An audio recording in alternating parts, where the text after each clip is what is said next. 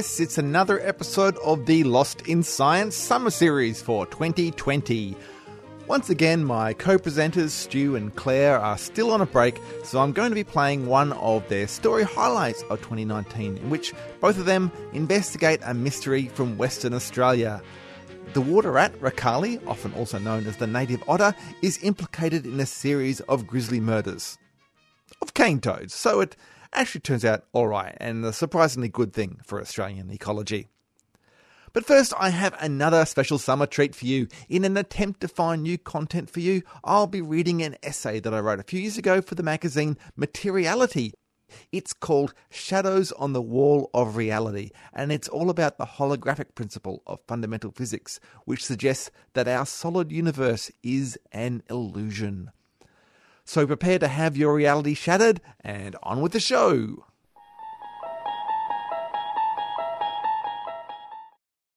Everything you know is wrong. Everything you see is an illusion. Nothing is real. Now, you expect to hear unsettling messages like those from cult leaders and TV magicians, but reassuringly, they usually turn out to be some sort of trick. All is good. Reality is real. At least it feels real. Because that's how you tell, isn't it? You can't trust the evidence of your eyes, but if you can touch it, if it's solid, if it has depth and texture, then you're pretty sure it's real.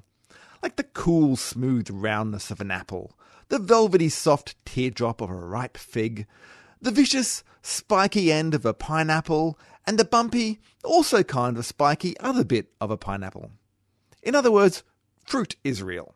Magic tricks and cult manifestos are not. But the trouble is, the more scientists learn about the universe, the more they're finding out that this solid feeling is just an illusion too. Consider the atom. Just over a hundred years ago, New Zealander Ernest Rutherford figured out an atom consists of electrons whirling about a nucleus. But although the nucleus is the heaviest bit, it's only about one hundred thousandth the size of the whole atom. Most of the atom, and so most of everything, including you, is empty space. What stops you falling through your chair as you hear this fact is that those orbiting electrons all have a negative electric charge, and negative charges repel each other. So the electrons in your bum are repelled by the electrons in your chair, and that's all that's holding you up.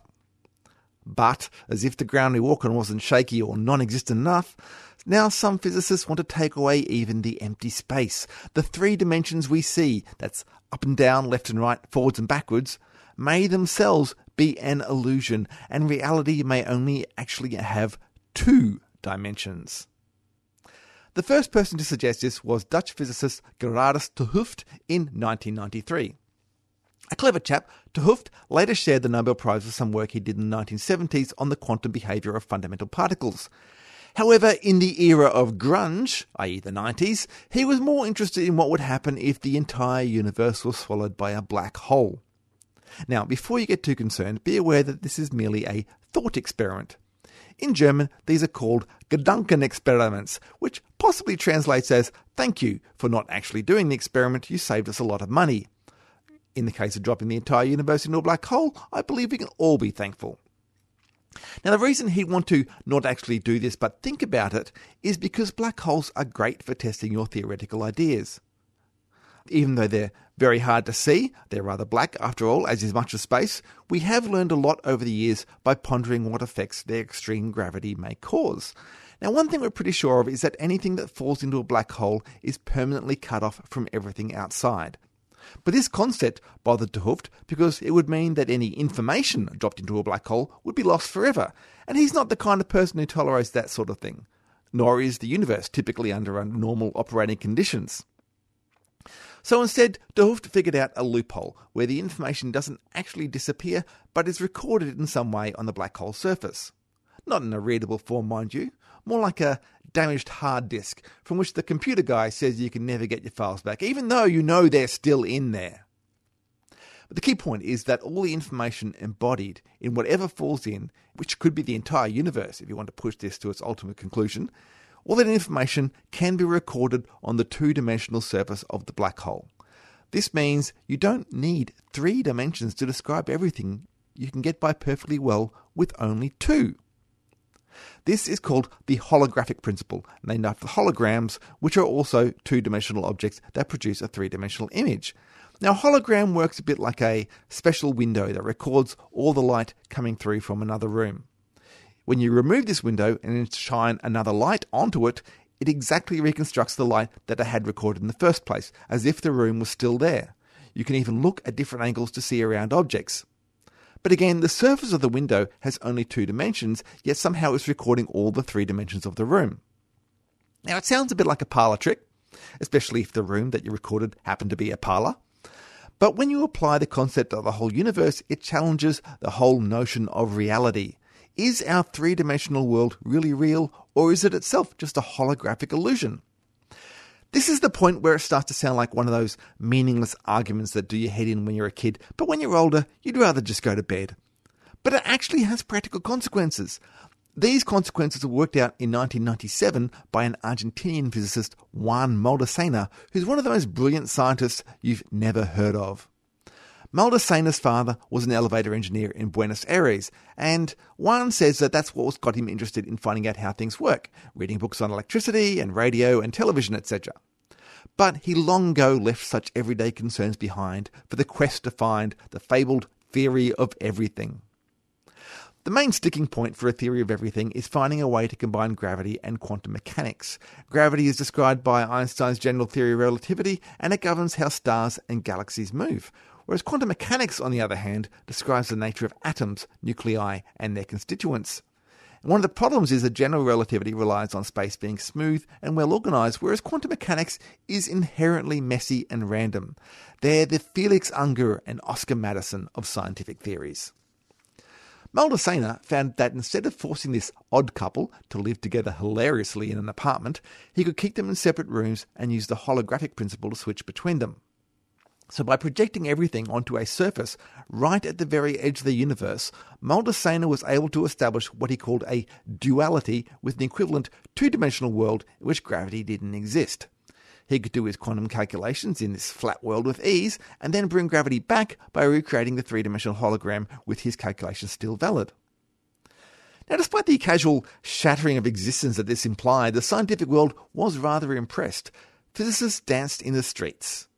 Well, not literally in the streets, it was just on the campus of the University of California in Santa Barbara, but they literally danced to the tune of the Macarena, only with the words changed to Maldacena. Of course, there are some caveats.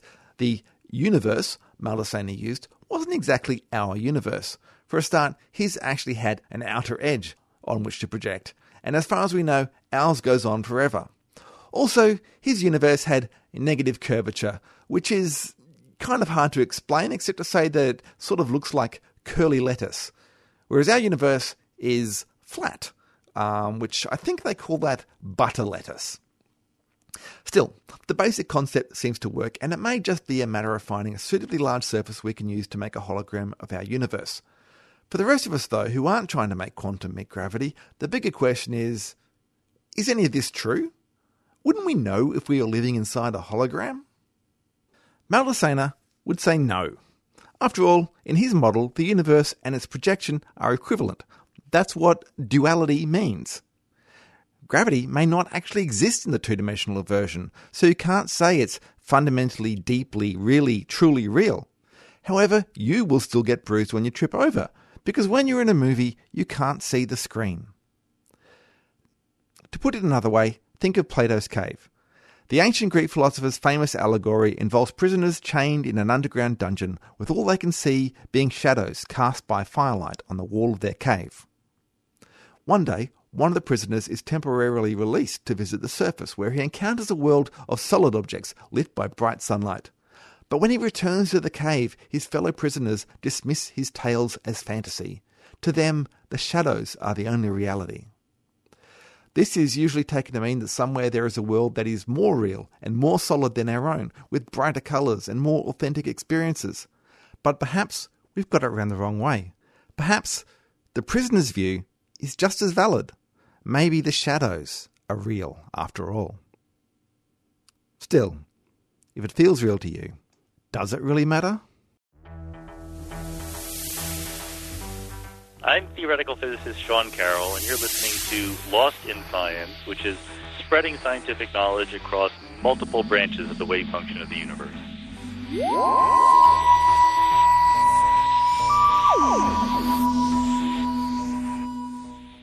Now, don't be alarmed. Don't be scared. This story does sound pretty gruesome up front. Okay. I just want to put a warning out there for everyone listening. Okay, this is a disclaimer. Hang in there. But if you are a bit squeamish, maybe uh, just just take a little break, go make a cup of tea or something like that. Okay, are we talking human anatomy squeamish? Well, possibly, but we're talking anatomy squeamish. Okay, anatomy squeamish. Okay. Okay, so it's a mystery story here. I love a mystery story. love- I, I love a good mystery too. Okay. So investigators in remote Western Australia were faced with a big mystery. oh. They kept finding dead bodies in bushland. oh, oh, this sounds awful. yeah. With the same apparent cause of death. Oh. And no witnesses. Right.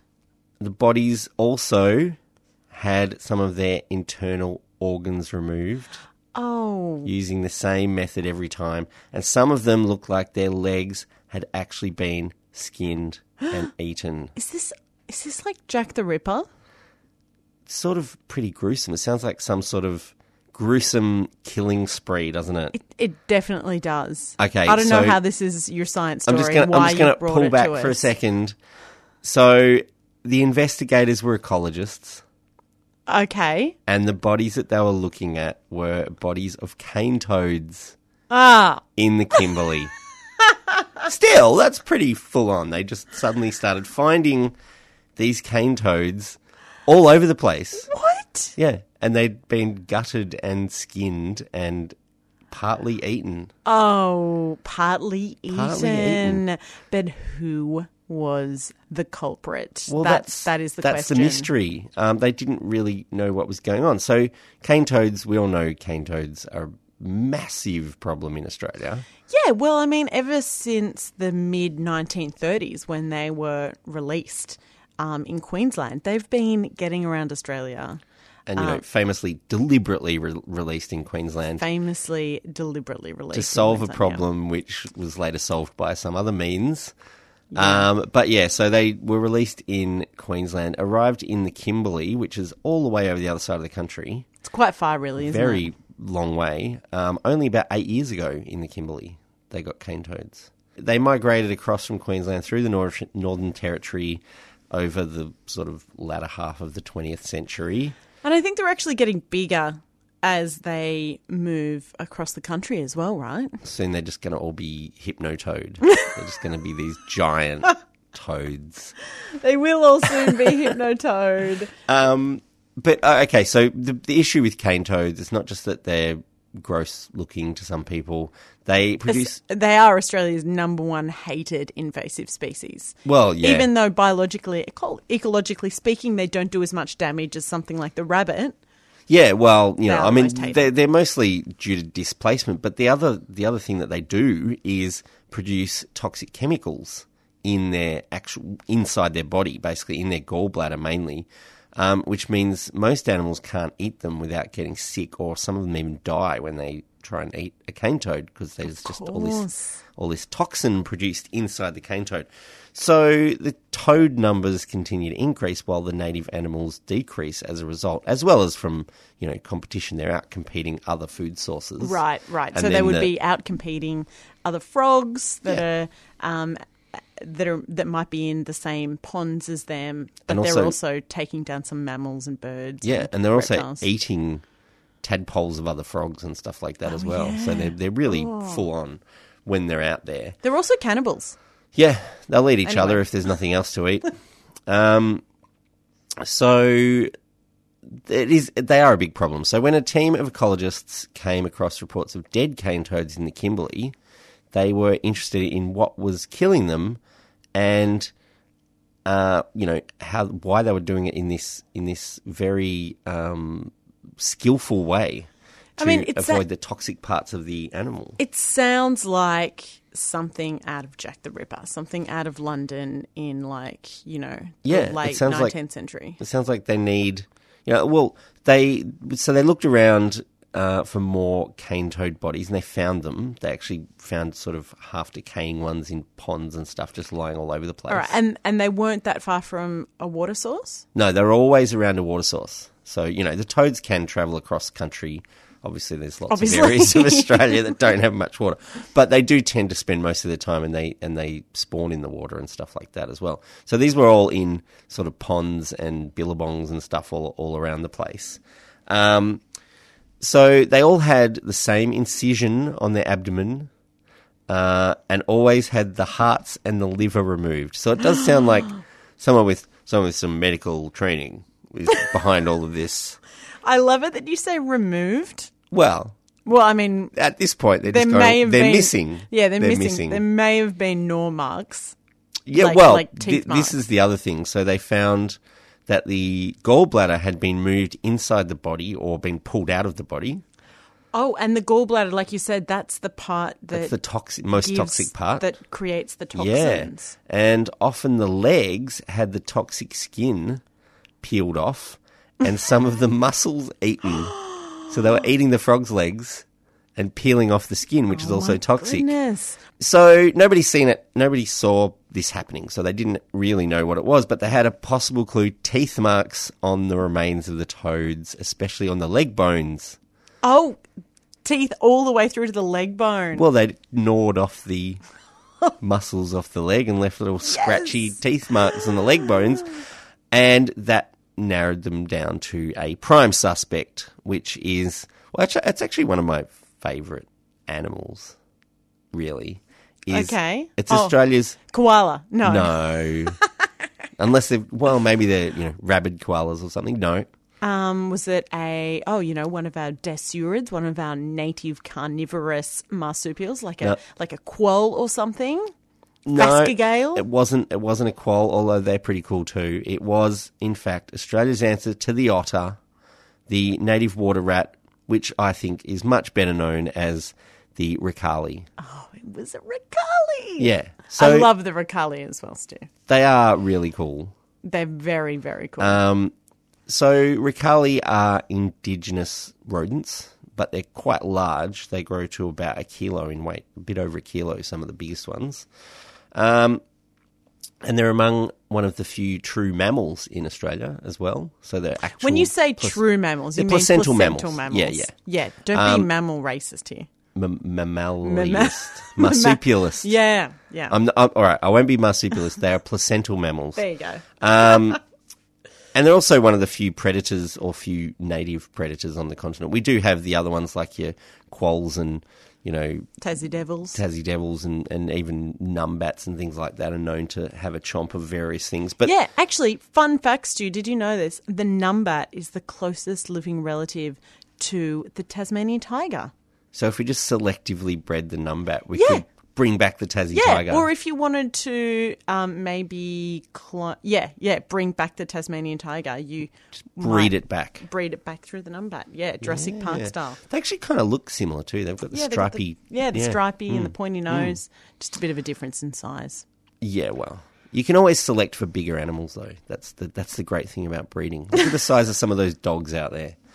Um, the Rakali hunt all kinds of other creatures. They're not picky They- about what they eat. They love a bit of crustacean. yeah, yabby. Apparently, yabbies is one of their main dietic choices. Now I've I've come to Rakalis quite um quite late in life, but I'm really enamored of them. They seem to have like the cunning and intelligence um, of a, you know a rodent, and they seem to like make their burrows in the rivers, and they've got that wonderful little white bit on the back of their tail. Yeah, yeah, they're they're cool looking animals. They're all over the place though. They live on the waterfront, like even in Victoria. They're in New South Wales, in Queensland. They're all through Australia, pretty much.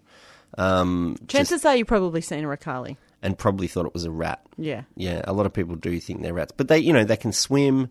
You see them swimming sometimes. Um, they're very, very versatile little creatures, um, and and it makes sense. They hunt things. They hunt lizards. They hunt crustaceans. They hunt smaller mammals as well. Um, they, like like what? or just you know, like smaller, Smaller mice or yeah. Antechinus or yeah, something and like that. what it, you know. There's a lot of little tiny marsupials around the place as well. course. And, and obviously other rodents, whatever they can catch, pretty much by the sound of things. They eat reptiles, they eat birds, they eat birds' eggs, they eat fish, and probably most importantly, they eat frogs. so they do hunt frogs. And toads. Well, apparently so.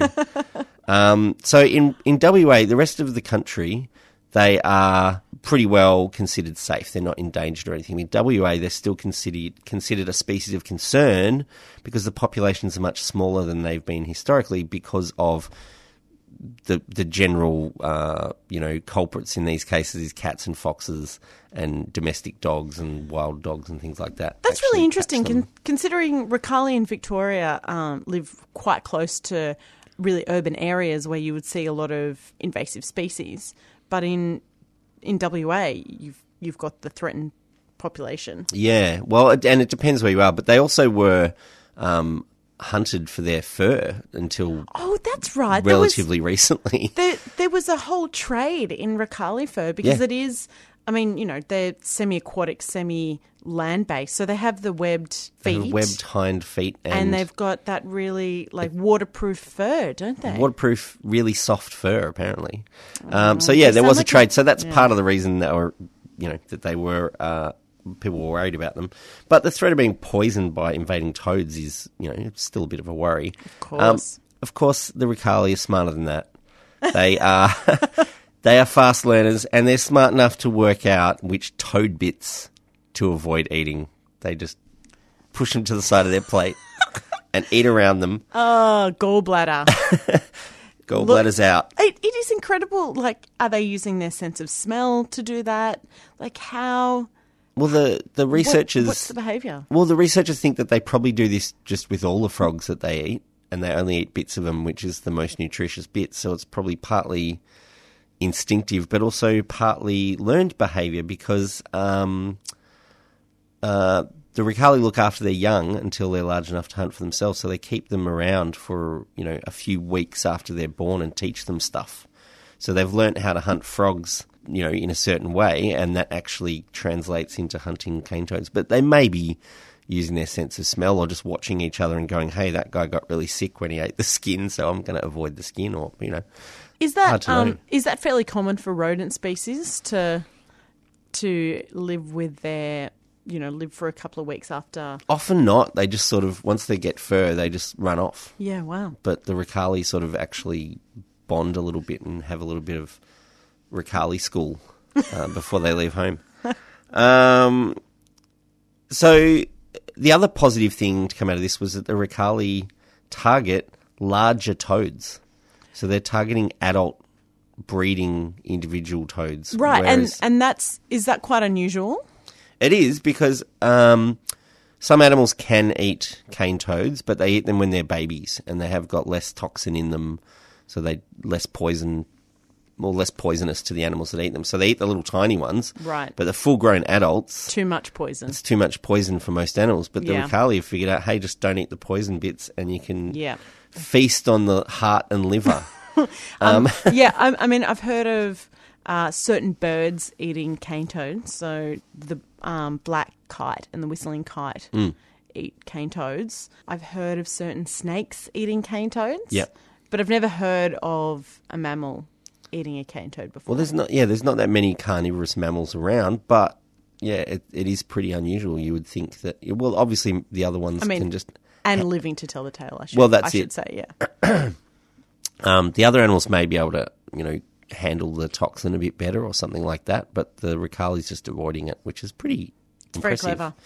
Um, so hopefully their newly adapted behaviour can help stop the spread of the cane toad and stop them displacing other indigenous species and also possibly help reduce the impact on other predators who aren't smart enough to figure it out. Um, you know, there'll be less of them around for them to accidentally eat. If these were targeting the breeding adults, then there'll be less cane toads in general as well. So, do you think these Rakali could, I guess, provide another layer of, I guess, defense against the cane toads in that situation? Yeah, absolutely. And, you know, it, it, anything that can slow down their spread is a good thing. And anything that targets the the adults is a better thing to do. And also, the, the un, really the only ways they've been sort of trying to control them is controlling their the the tadpole stage of um, their life cycle, which also disrupts all of the other animals that live in the same places as them. So it's not really that great. But if you can get the adults, then that is a big step in the right direction. So this research was actually published this month in the Australian Journal of uh, the the journal Australian Mam- Mammalogy. Um, Hard word to say. Great journal to. Mammalogy, yes. Um, in an article called "Eat Your Heart Out," and it's all about how Rakali eat parts of the cane toads. I think um, they've won the prize for the best named journal article of 2019. I'm at least going to um, give them uh, a recommendation for that prize. I'm going to put them up for that prize. Is there is there such a prize? Or you're just going to have to set No. one up. Yeah, I'm going to have to set one up. Um, certainly the best title in Australian mammalogy this year. Certainly. Possibly. Um, but look, the hero of the story, the Rakali, they're pretty little known animals, and I really think they ought to be more famous than they are.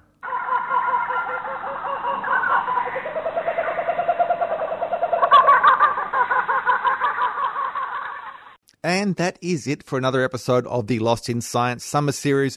Lost in Science is, of course, recorded at the studios of 3CR in Melbourne on the lands of the Wurundjeri people of the Kulin Nation, and it airs across Australia on the Community Radio Network with the support of the Community Broadcasting Foundation. We would love you to get in touch with us. We always love hearing from our listeners. So if you feel so inclined, please email us at lostinsci at gmail.com or you can hook us up on Facebook. We are Lost in Science on 3CR. We're also on Twitter. We are at Lost in Science 1. Uh, you can find us on a podcasting app. If you happen to find us somewhere that you're able to give us a good rating or review, then please do so, as this will help raise us up in the search rankings so other people can share the science love. Uh, or alternatively, you can just listen to us on the radio at the same time every week. Claire, Stu, and Chris get Lost in Science!